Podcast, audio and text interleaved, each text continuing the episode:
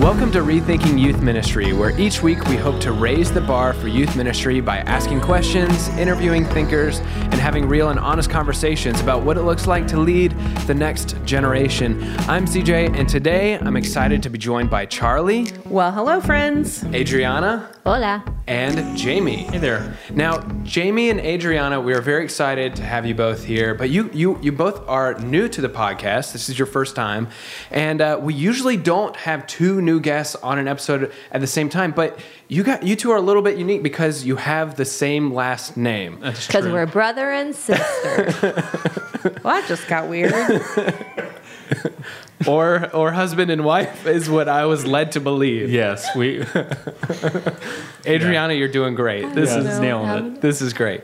And we're excited to have you two on the podcast. Uh, now, you both work at Orange Here Now, which is where all of us around the table here work. But before you were here, we're excited because you two actually led a youth ministry together, right? Yeah, so for about 10 years, we were youth pastors right outside of Atlanta in a town called Acworth. And so, um, yeah, we gave those kids our hearts, and they still have them. I mean, those are our, our, our kids in so many ways. So. And I want to dive into that here in a second. But I did want to say hey, today on Rethinking Youth Ministry, we're talking about supporting lower income students and families in your youth ministry. Now, obviously there's economic diversity in any country you know all over the world right? Uh, and there's low income areas middle income high income areas and i love that we're talking about this today because even if you're in like a middle or higher income area we all still have lower income students and families in our communities wherever you are. And if our hope and our goal and our aim is to serve and connect with every student we have to consider the unique ways we can support those lower income students and families, right, Charlie? Absolutely. I also think that being self aware of those students and families in your community are really important. I was a mom, a single mom, and I used the, I call it the free cheese papers, the free cheese stamps, and would get WIC and the free juice and all the things um, just to feed my kid, right? And there's a level of embarrassment, I think, to that. So as a youth pastor, I feel like I was hyper aware of those kids in my ministry needing more than a scholarship to summer camp. So you you care about lower we all care about lower income students and families, yeah. but you you are became more aware of that because that was partly That's part of my story. Yeah, as a single mom and using government support to help me and my daughter and to kind of supplement my income. It's not something that you're always proud of, but you would rather feed your child, right, than worry hmm. about embarrassment. And so it's a humbling thing. But I also think about those moms in my ministry that weren't really worried about beach camp, but we're more worried mm-hmm. about the Monday through Friday, right? Like, how do I get a meal on the table? And so I try to be very conscious of that. And I want to so I want to dive into that, but before I do, I want to hear Adriana and Jamie your story and why this became, you know, part of the community of kids that and students that you you two serve together. So tell us just give us a little background. Tell us about your story and your experience in youth ministry and serving lower income students and families. Yeah, absolutely. So I became a youth pastor when I was 19 years old, and um, a few years into that, Adriana and I were married, and um, so the whole stint of this youth ministry was about 10 years there at this church, and so much of it began with us and we were in a low income area to begin with so all the kids in our ministry were, were basically um, from low income families and government housing and things like that um, and so it began with driving the bus around and going into these lower income areas and picking up kids. I mean, honestly, it was just, um, it, so, it sounds strange for maybe a, a church in a more affluent area, but you really are going in and saying, hey, we're from the church down the street and we have this vacation Bible school going on or whatever the case was. And then every single Sunday, you're picking up these kids. And a lot of times it's the parents just being like, hey, you're taking our kids somewhere and getting them out of the house, go for it, you know? And so a lot of our kids came in through that. I think too, like um, I recall, yeah, because we were dating when he first started, and, and I just kind of tagged along just because you know I didn't have anything else better to do on my Wednesdays. And at that point, we had a really, I mean, we've always had kind of a smaller group, but we had a group of kids that really didn't, in our from our eyes, reflect the um, makeup of our community. It was, you know, just not like not in any kind of particular way, but it was just we had, um, you know, like pretty well put together kids at that point, and we're like, we know Acworth, we know that a lot of the kids out here don't come from well put together homes. We didn't come from well put together homes. We're both the product of like really bad um, broken homes and mm-hmm. i was a WIC baby too so like i know all about the government mm-hmm. cheese and i'm sure you probably was too. Single mom single dad. And so i recall like really early on jamie just saying like i'm gonna i want to pray that god sends us the kids that look like the kids that are our, in our community. Mm. Um, because those are the kids that i feel like we would have the most impact with because those are the kids that we were you know? And within like I i don't even know like a snap of a finger the whole youth group like was flipped upside down. And we had like we did not have a single family with a dad in the picture out of our hmm. entire group. And i really feel like it was a function of just like us being like you know what? Our experiences i think are better lent towards kids that come from a certain kind of background. And so we're just going to pray that god sends us those kids. And then he did and we're like maybe you can send us some less of these because yeah. no we don't know what to do with them so yeah So you you two developed a heart for this partly because Adriana, you just said you both kind of came from some of those situations, but Jamie, when you got into youth ministry, it wasn't necessarily a group of lower income students. It kind of transitioned. Yeah, we had three students in our youth ministry, and um, they were middle class, white, you know, kind of the, the makeup of whoever was bringing them to church, you know. And when we looked at our neighborhoods, we saw that most of it was not white, and most of it was not middle class. Most of it was uh, in the, the few miles, you know, um, radius of the church, that it was. Um, a lot uh, a lot more diverse first off and then a lot lower income and so yeah exactly what she said i literally just prayed and i said lord here's the kids i know that go to this high school. Here's the kids that i know that are in these neighborhoods. Send me those kids. And and so we just graduated from that high school. Yeah, so we knew like yeah. what was the makeup and of so the area. we went we went completely in the opposite direction. Like she said we had you know we probably had about 20 or 30 on a regular week. And um, all of them 100% of them um, for a long time were very rough low income you know not no parents in the home kind of situation. And uh, and it was extremely difficult but these kids i mean we stuck with them for 10 years really and still have a mentorship with them today and so Wow. they uh, they're all incredible you know and it's it's it's a tough thing you know when when kids come from any situation it's tough mm-hmm. and um, these kids i mean i quit like on a weekly basis i mean i was going out like they had never we, learned we were yeah. volunteer uh, that's probably yeah we, helpful yeah, we too. were we weren't getting paid it yeah. was volunteer the church couldn't afford to pay any any staff besides the pastor and so that's kind of the church that we were part of and um, and it's so funny because you forget what comes along with low income. Hmm. And in some ways it's it's like you said earlier charlie that we can give a kid a scholarship to an event but we forget why the kid's in that situation in the first place. And you you don't get a, a, a child that's in a low income situation without a drug situation or a broken home or a, a parent who's not there or you know a mom who you know is having men into her house or any of these kind of re- really rough situations. And we saw all of that. And we had a, um, a number of students who we had one of our families that we're still super close to is a family of six. The it's a single mom. The second oldest child has cerebral palsy and is confined to a wheelchair. And the dad is who knows where you know um, we'll we'll call them once every six months and kind of do something and uh, send them money or something like that and you realize really quickly that it's not a money issue it is a Right. holistic problem. So, you- so Jamie, you're saying it's a holistic problem. Like you said, Charlie mentioned the scholarship thing.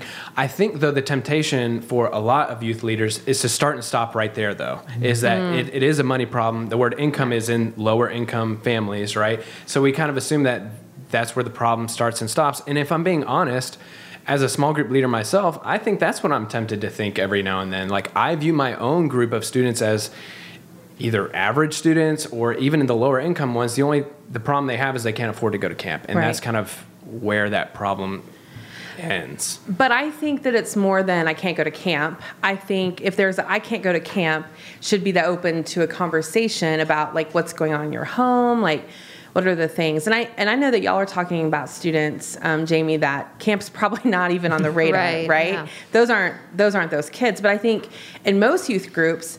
We kind of know the kid that can't afford to go to camp, right? So we already kind of have that thinking going on.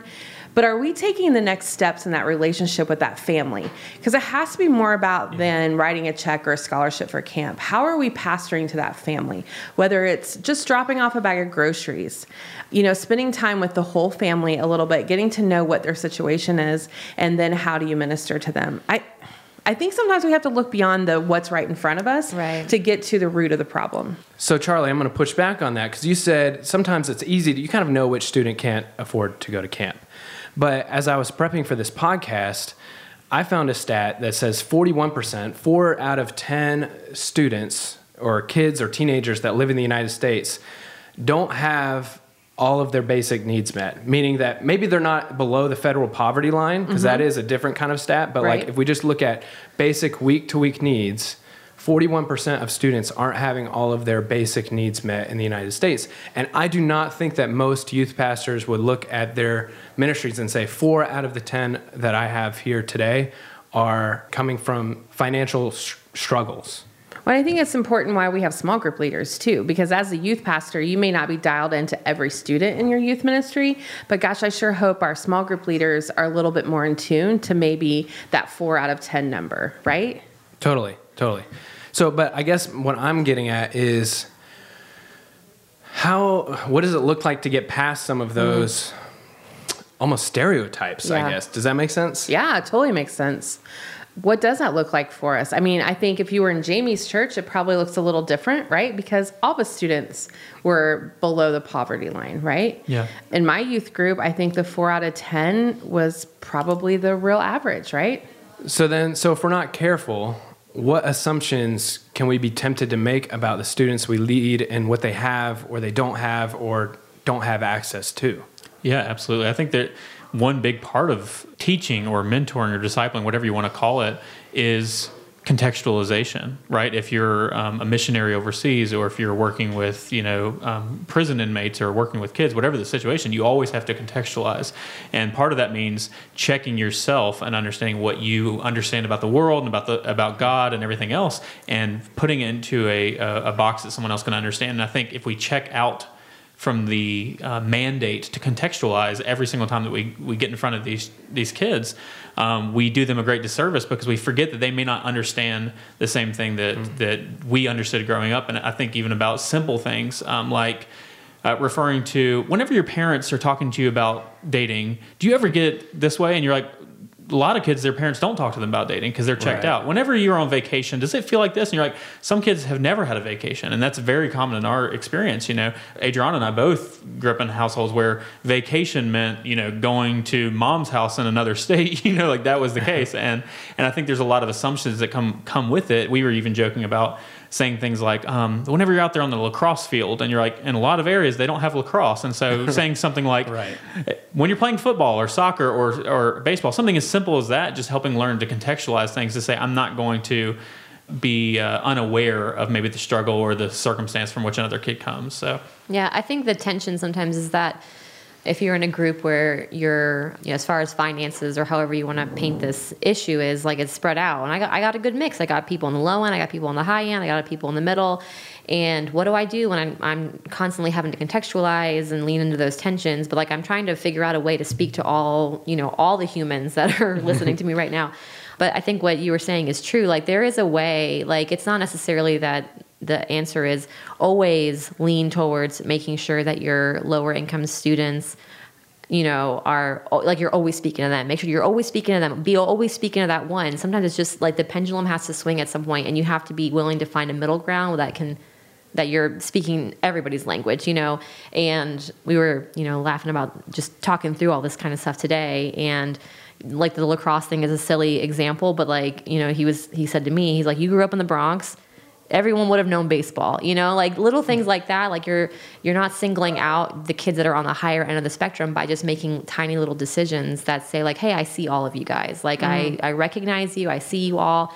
And i think charlie makes a really great point that that's where you have to really lean into small group leaders. We didn't have small group leaders. Like we just it was just us. Like I mean, it's it's kind of ridiculous, but like our experience was that we were the youth pastors. We also drove them and we fed them. We tutored them on the weekends. Like we also led worship once a hmm. month. We like we had to do all like And led, led janitor, worship. yeah, mowed the Yeah. lawn. Like we did all the worship things. every Wednesday. But we also Yeah. had to lead like main stage worship once. It was just like a hot mess. So like we were really able to lean in because we had like so much access to the kids and like because they didn't have anything else going on there was no other programming in their life they just had nothing you could be like hey we're just gonna like paint the walls of the church and they'd be like we'll be there please you know like they just didn't have anywhere else to go so we had the benefit of we knew who our kids were but that's not everybody's experience and that's where mm-hmm. you know if you have other volunteers like that's so necessary like to know know your people like you're not going to be able to, to do any of this. You can't do any kid any sort of service wherever they fall on that spectrum if you don't know who they are.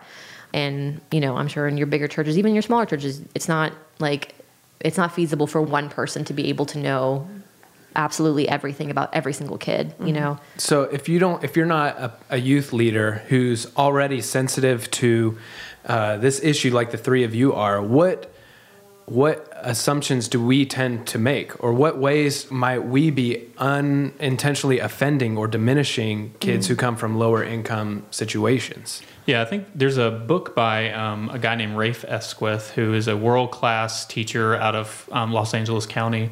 And um, he's just famous around the world for the kind of work that he does with his kids but he has a book called there are no shortcuts. And i read it when we were youth pastors and it really like transformed my understanding of youth ministry because even though he was talking about public education this idea that we can industrialize or mechanize or whatever the word for it is um, ministry is a is a false assumption and maybe it's part of the, the, american understanding of put something into a system and let it come out the other end.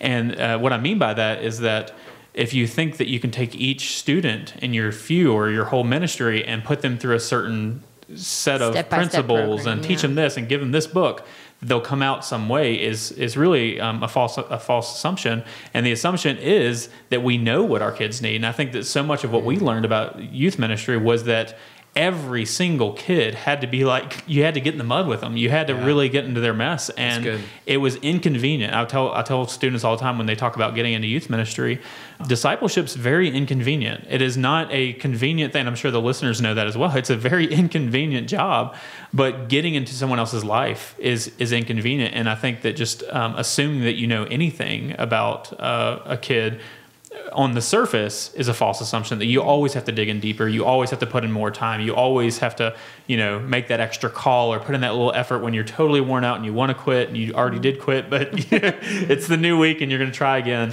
And I think the false assumption that you can you can just look at a kid and go, I, I think I know what they need instead of yeah. getting into the mess with them. I think. Right. It, it, well, I think even if you like, you know, this is not a real world scenario, but like, you know, day one as a youth pastor, and I'm given I'm given a sheet by my you know head pastor that has every single kid and like what the financial breakdown of their family is where they live like all those different things.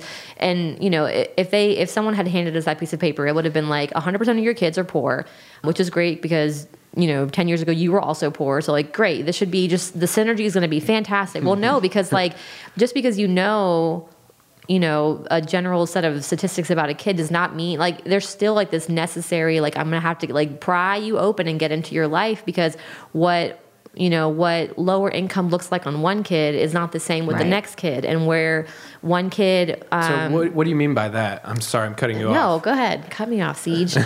Um, well like so in our situation like it, it, it's all systemic. And which is why we say like it's not necessary. To like there there were times where it would have been a really easy fix just to be like you can't go to camp well let me just pay for you to go to camp you know? But that's not that's not always the issue. The issue is not always a money thing. So there therefore the fix of it is not always a money thing. And it mm, was really like there were some instances where like you know our kids wanted to go to forward conference so sure like you can't pay for it. Well the church has no like we don't have any money money so we'll pay for it too i guess. I don't know. I don't, I don't know what we're doing here.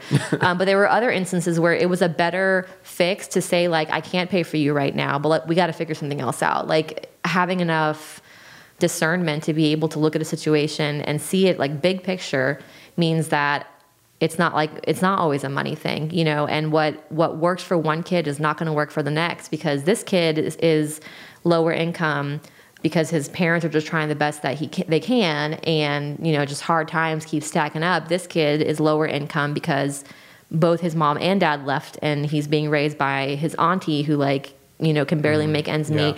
This one's lower income because you know it's just like so the, the patch is not the same for every kid you know? Um, so i think one of our assumptions is that poverty or lower income looks the same on every kid, just the same way that a middle class income looks the same on every kid or a higher class income looks the same on mm-hmm. every kid. Like if you think about it like a like a backpack, they've all got their backpacks, and you know everyone's backpacks are he- heavy in different ways, and you don't know what what crap they've got inside of them, but like they all have one, and so it's just up to you to figure out like, oh, this is a unique set of things inside of your backpack, but it's like up to you to figure that out.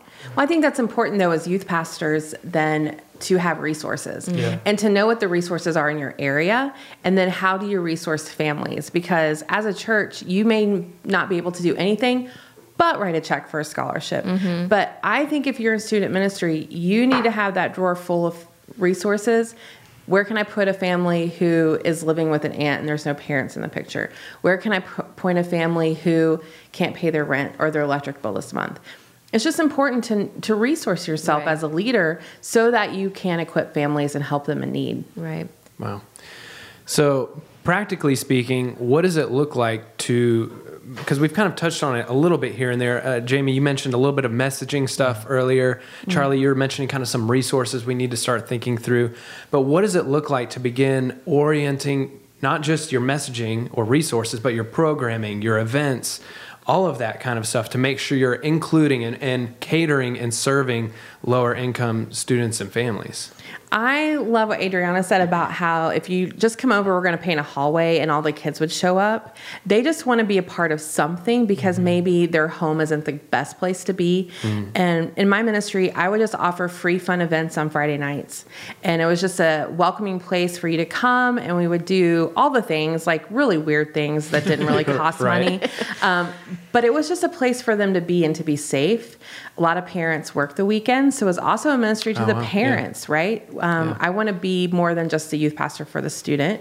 And so it provided, I hate to say childcare because people always think that's so negative in student ministry. But what's wrong with providing a safe place for a student when a parent has to work? So call it whatever you want to call Right. it. We called it sold out Friday nights. So whatever your church is calling it is still a ministry to the family.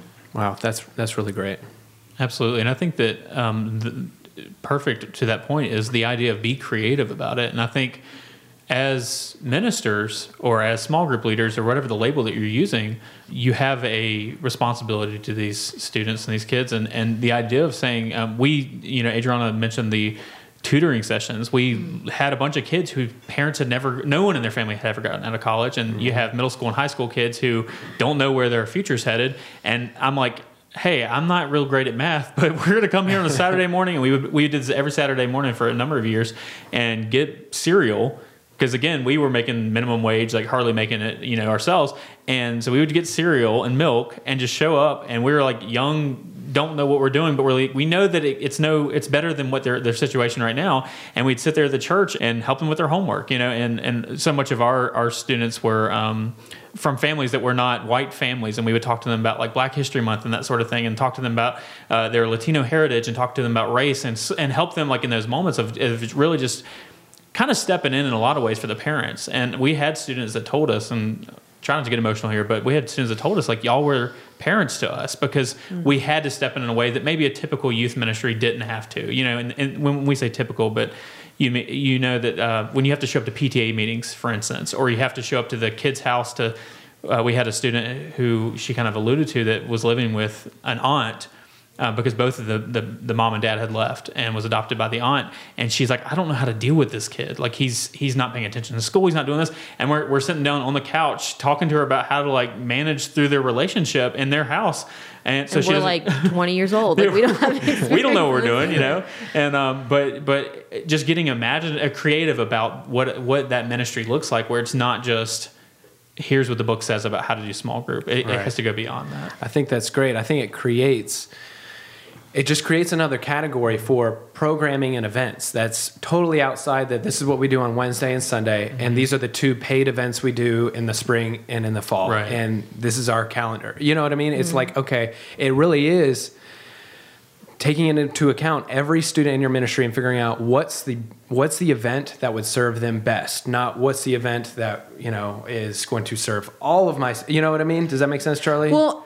and I, I love what you said because I coach youth pastors for a living now, and I hear all the time, well, I want to I want to partner with the community. I want to partner with the schools. I, I want to do all these things. Show up with a box of cereal on a Saturday morning and do some math. Yeah. I mean, how easy is that? I mean, that's an incredible way to be there for the community, to be there for the families, and partner with the schools.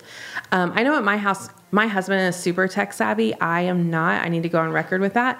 And No shame, girl. No shame. I know. There's a reason why someone was married tech people. right? yeah, because we can't work a spreadsheet.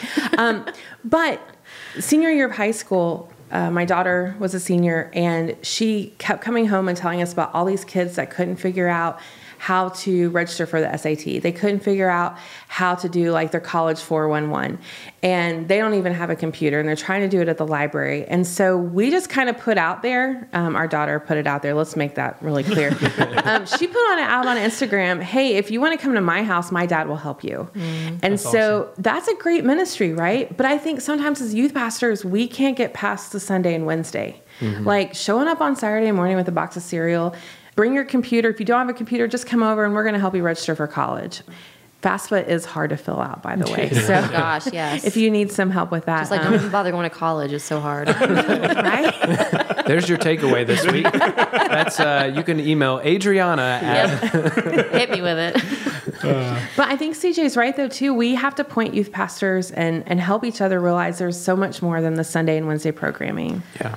I think that one of the healthiest ideas that we can grasp is that once, you know, once a kid is out of your ministry, doesn't mean that ministry has to stop, you know? And I think what like over all these conversations that we've been having, that the point is that you know, for lower income families, it's just a necessity that if you're wanting to get in the mud of it, you are going to have, like, it has to be a, a, a bigger, like, your involvement has to be way more strategic and, and you really have to lean into, like, the family. You have to lean into, like, the day to day.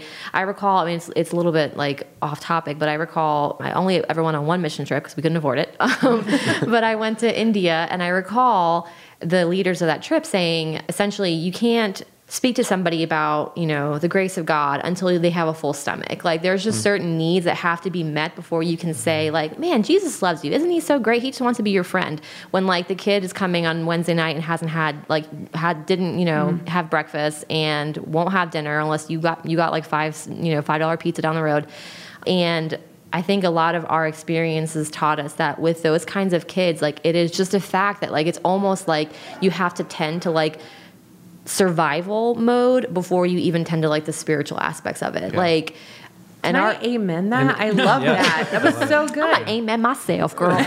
um, no, um, but like our, you know, we still keep up with our kids. We've been out of youth ministry now for three years, Yeah. four years, three years. Um, and just this past weekend, we hung out twice with two uh, two of our kids that we've been dating with. They they've been dating for like a bajillion years. So Long before we told them they should be dating. and yeah.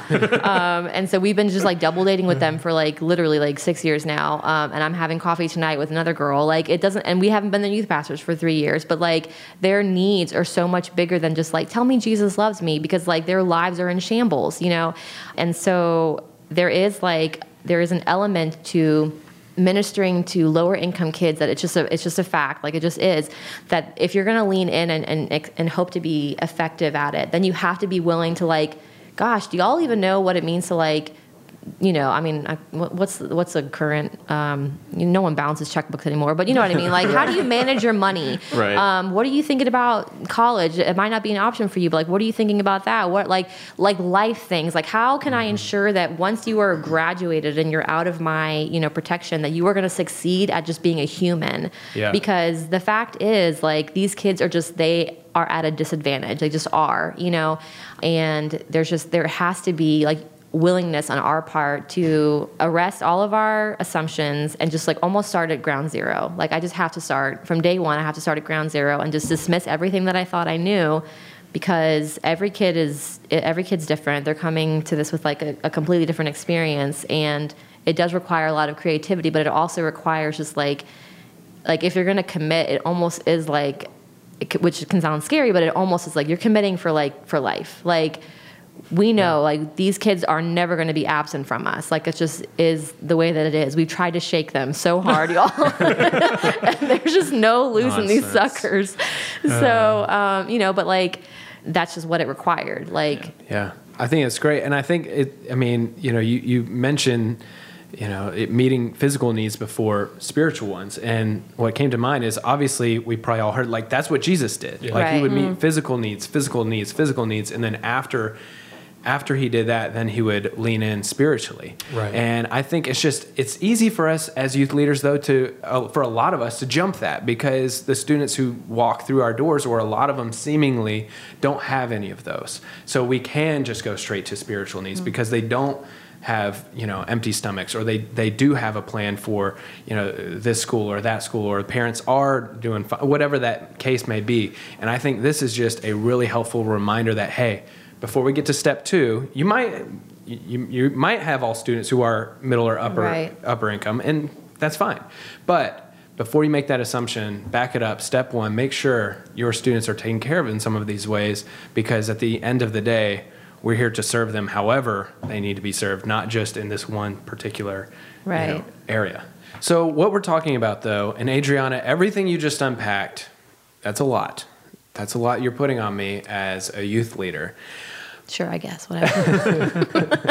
It is. I agree with everything, Yeah, but sure. you just created a whole new category of things that I need to start thinking about and doing and create for students in my ministry who might come from lower income situations. Thankfully, though, that's where having a small groups based ministry, I think, can really come into play because now instead of a youth leader who's in charge of 50 or 60 trying to figure this out, we can lean into small group leaders with their five or their seven or however many students to, to start leaning into their, their few. What does it look like to start training and prepping and equipping your small group leaders to create this category and be sensitive to this group of students who they may be leading and not even realize it? I think something that jumps out to me immediately is this idea of it has to be within the culture of your ministry as a whole. And talking about it you know if, whether it's in staff meetings or just when you have the wrap-ups afterwards to say hey how did everything go? or you're calling your small group leaders to say you know um, how's everything going this week? What's going on with them? That it has to be part of the culture is how are you diving in beyond just the conversation that you're having uh, in the church service? Because exactly to her point i don't think that there is a one size fits all. You Yeah. know, where it's like, okay, now we're going to have a tutoring session on Saturday for everybody, and maybe in some churches that works perfectly, and you can do that. Um, but there will always be something missed. And I think if you can, if you can put it into like the ethos of the whole ministry to say, this is how we do small groups. It is not just a you you show up, and if you're committing, we appreciate you committing, but you're also going to be committing to work with these kids Yeah. beyond just the scope of this one conversation once a week or whatever it is.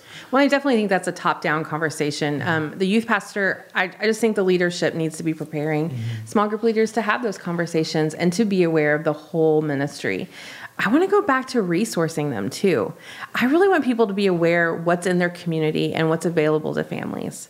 There's so many times I think uh, I've been in the church where someone will show up and they can't pay their light bill or their electricity's been shut off or Oh my goodness. I remember the kids that could, haven't had a hot shower in months, but they didn't say anything about it until it's already been like two months in. Um, and they tell their, their small group leader. But then the small group leader is frantic because they're calling the youth pastor going, I don't know what to tell them. I don't know what to do. I just think resourcing your small group leaders to know what is available is really important. So that could be like a local co-op in your area that can provide food. Um, it could be there's assistant programs to pay for utilities. Those are things I think that leaders, every leader in your ministry needs to be aware of. But some of those things require having relationships with parents or guardians or whoever you know uh, is you know taking care of these kids. So I guess uh, my next question would be: So what does that look like? Is partnering with parents any different for families who who are lower income? I think so. And I don't know if it's because I've been the parent that had the free cheese, right? Right. I also had the, was a person that didn't have a hot shower for months too. But I think what a joy or what a gift it would have been if someone from the church would have known that and would have stepped in because again i don't know that we're asking for help right? But it's Right. that relationship equity that you have with that student for them to say oh by the way haven't had a hot shower in two months. And the small group leader is like wow. And maybe they just check in with the family and if maybe somebody mentions it they can tell them how to be resourced. There's also like i said the embarrassment piece to that too. So that's why being in relationship with students is so important whether it's a large church and you have all these small group leaders, or it's a small church and there's only two volunteers, right? Um, that we all need to be dialed into what's going on. And then I think part of your ministry is loving the whole family. And that might be showing up at their house. That might be a phone call. It might be awkward. I just we need to say that Yeah. up front, Right, right? for Like sure. It it's will be. awkward. Yeah, yeah, yeah, yeah. it will be at times. Yeah, yeah, because ministry is messy, right? Yeah, Um, absolutely.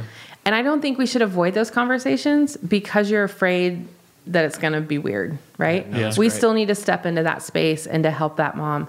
As a mom, I think I would have just. I just remember um, a church stepping in and paying my gas bill for me one time, and I wasn't. I didn't even really go to that church, and but my kid was there for daycare, right? And they were asking questions and whatever, and they were just like, "Well, we have a program," and I was like, "You do, right?" like, Hook your girl up okay, yeah. Like because I think as a parent, you get past the part of being embarrassed. You want to provide for your kid, Right. Wow. Yeah, that's great. I think that's so um, valuable, though. Um, so we were having conversations about this this morning, kind of in preparation for this, and just thinking through about like we were talking about the shame stuff too, and it is so very valuable to be able to lend your own experiences to those kids because in the same way that you were able to like look at those kids with a certain amount of empathy like we had very similar experiences in like our church. Like we were it was a small church but we did have like a little um what was the food the food food pantry, kind of yeah. thing. And you can just see it like that that kind of um asking for help even even a kid like asking for help it is just a shameful shameful experience. And we it was so great that we both knew what that shame felt like because I was like, girl, I have eaten out of the same food pantry, like this same one, you know? But that's not everybody's experience. Not every small group leader and not every um, youth pastor is coming in saying like, oh, I, I also know what it's like to not have like my car repossessed and like we, we got kicked out of our house. And so, you know, Jamie, you were saying top down, like talk to your small group leaders and you, Charlie, you're talking about like, you got to resource the family. But I think too, like there's something to, youth pastors and small group leaders creating a culture within like the kids themselves to be able to have compassion towards other kids you know with our specific situation it was pretty like i would say like 95% of our kids were you know uh, lower income but because I don't know. I think just like from day one, because we were so like at, we were so at a loss of like how to deal with it ourselves. Like even though we prayed for it, and then God answered it, which was just so cool of Him. But like also we just kind of like well, I don't know what to do now because He answered these prayers. That from day one, and maybe we kind of went about it in a little bit of a bonkers way. And like looking back on it, maybe some of the conversations we had, like I don't know. I don't know if we went about it correctly, but like we just made it such a point to like communicate to the kids like you are all valid in spite of like what you have in your pocket how much like what kind of phone you have where you came from what like whether you're whether you got to go on vacation what like whatever your experiences are you have value and it, it is up to you as a human being to like learn how to be like you kids you students you have it um, within your power to learn how to be compassionate and you can practice right here because these are your people um, and you know within a small group that's that's great too like these are your people and it, I think it's up to leadership to be able to like set a precedent within the culture of the kids themselves to be able to say like, hey, my family, um, like my parents are still together and we live in a big house and like these are my experiences and to be able to look across the aisle at somebody who like has the exact opposite experience and just like and we're still family. And to be able to teach that is something that's just like I mean, just immensely valuable. Um, And I don't know it's something that you teach, but I do Right. think it comes naturally in your youth ministry. Right. If your ministry is naturally some it's a ministry that's self-aware and begins that family concept Mm-hmm. Right. um, where we want to care for one another in our group. Yeah. And it's just like, the, I mean, the truth is too, like, I think when you're talking about lower income kids, you're just talking about, and this might not be true for every single kid, but like our experience is what were that they're also, like, by virtue of being lower income and being disadvantaged, they're probably going to be a little bit awkward. Like kind of beyond the scope of just like normal awkward 10th graders. Like our kids were weird. They didn't understand like social boundaries. Yeah. They didn't get like taboos. They didn't get like They had no one to teach them that. they had no one to teach them yeah, these things, yeah, you know. So they're coming in like we just had um, our group was just like the most motley crew of just like weirdos, like they just were. We, us, we, I would tell them that to their We were the face, like yeah. weirdos. Let that be said. We Yeah. loved them. We adored them. But also Yeah. they were just all weirdos. But like that's just kind of their they like but because we set this precedent of like, but that's cool, right? Like we're all cool with it. Then all of a sudden they were like, Oh yeah, I guess we're cool with it too. And by the end of it, like that was just like their identity. Like they just bought so much into this notion of like this is our home. We are all weird. We're a bunch of losers. Let's own it. and like, you know, Yeah, really, like, healthy. um, so It's when we, healthy, whenever we took our kids to camp, like they just knew like we're the weird youth group because they Mm-hmm. they kind of were in a lot of ways, you know. But like, but when you set a precedent, and the two of us, like, we just made it such a point to like have conversations. Let's talk about what it means to be broke. Let's talk about what it means to be black. Let's talk about what it means to be all these like. What, let's talk about um, your parents are immigrants and you don't know if she can get back in the country. Let's talk about that. Yeah. Your dad is in jail.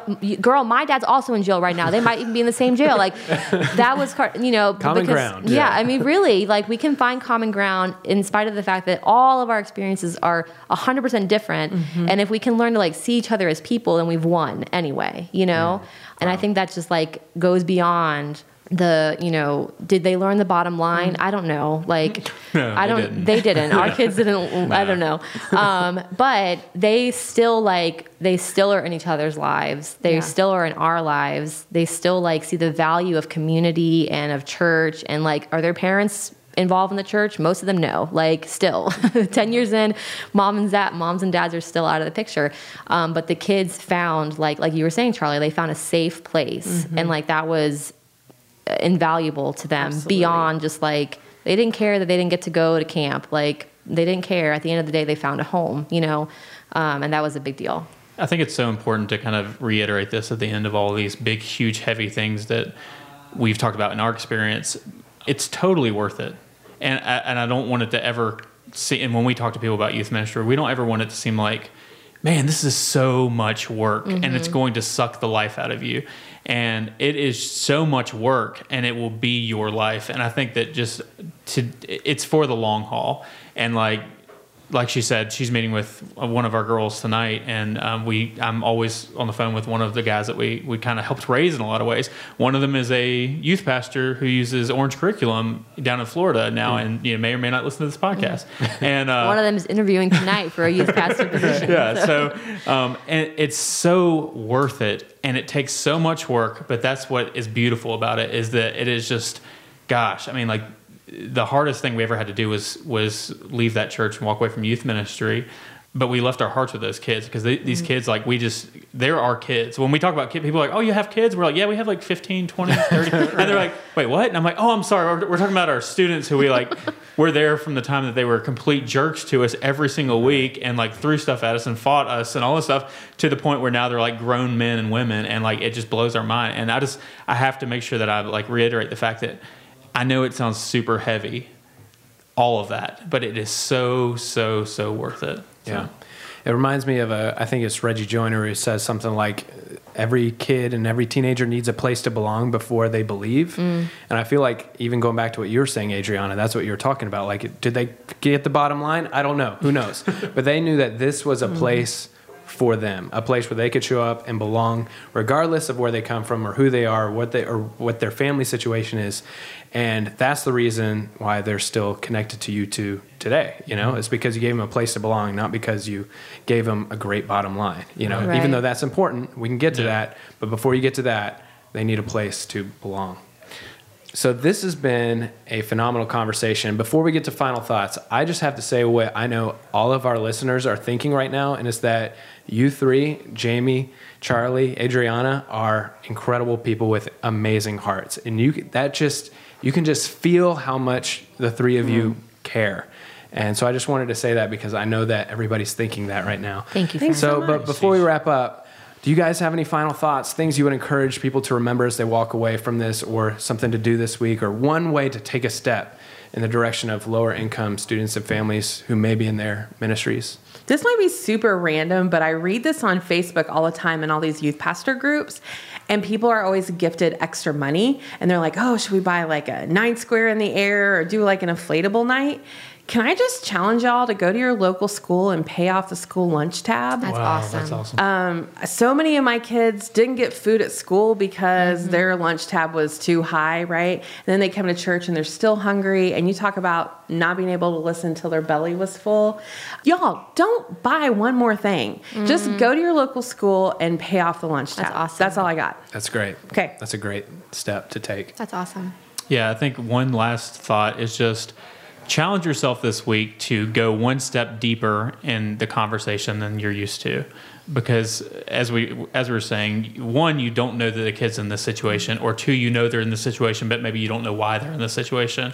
And it's so easy to get overwhelmed with all of the students and all of the needs.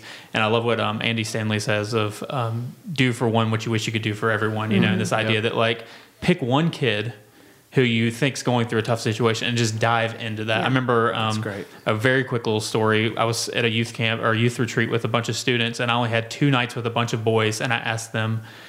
Where are all the dads at? Because I knew that it was a room full of kids with no dads, and I was like, I don't have time to like build into this. Where I was like, what's going on? Where are all, where are all your dads at? And it just like you would think that would be such an awkward conversation, and the room just like erupted in like tears and and uh, opening up about things and just normalizing pain real quick. Just like, hey, we all have terrible backgrounds. Let's get into that real quick. And I think just sometimes we're afraid to take that one extra step. So I'd encourage you to do that this week. That's great. Yeah, that kind of leads into what I was thinking that when you are building a culture among your students where pain is normalized and where experiences wherever they fall on this like wide spectrum are like the the like shame as much as you can is sort of like taken off of it then half of the work is done of figuring out gosh who are the kids in my group that are struggling in this way? Because if your kids know that it's a safe place. Like you'd be surprised at how forthcoming they will be with you. Like it's not always a function of you having to like dig in. Like I got to figure out where they're living and and what what the mom makes and where you know all these different things. Like if the kids know that you are safe, that their small group leaders are safe, that even the kids and the uh, the other students in the group are safe. Then they will be forthcoming with that information because I think kids are just so. I mean, that's just a human condition. We're so desperate to connect we're so desperate to be seen to be validated that just like give us an inch we'll take a mile kind of thing. And so like if you set up a culture within your group of like i love that normalizing pain that's kind of that's mm-hmm. pr that's it you know like it doesn't matter what your pain looks like. You're in pain. He's in pain. She's in pain. I'm in pain. We're all in pain. And that's okay. And like that just makes us human. And like let's just try to figure this thing out together. Um, then your kids will come to you. And and you know half the work of just trying to figure out where they're at is done. Because once you just you know like he like Jamie was saying, if you can just dig in deep, like they will surprise you with how much they have to say about the subject. You know, um, you will learn way more than you wanted to learn about what's going on in their homes. So, yeah, so I just think that it's really, really powerful, and you're arming them for the rest of their life to be able to succeed at being a person with whatever sorts of disadvantages and advantages you might have to succeed in a world of other people who are different than you you know so yeah i just think you build a culture and build like set them up for success as humans beyond the scope of the youth ministry That's great. We'll leave it right there. Adriana, Jamie, Charlie, thank you so much for joining us for this really neat conversation. I know it's I know, it's going to be so helpful to so many of our listeners. And thank you for joining us this week for the Rethinking Youth Ministry podcast. If you enjoyed today's episode, uh, we'd love for you to subscribe to the podcast, especially if you're new around here. We have conversations just like this every single week. And while you're there, leave us a review. That review will help us get these conversations in front of more youth leaders who need to hear them. And if you want to find out about the book that Jamie mentioned earlier in the episode, the book's called There Are No Shortcuts. You can visit our website. We'll, we'll link to it there. So you can visit rethinkingym.org for that. Until next time, thanks for listening.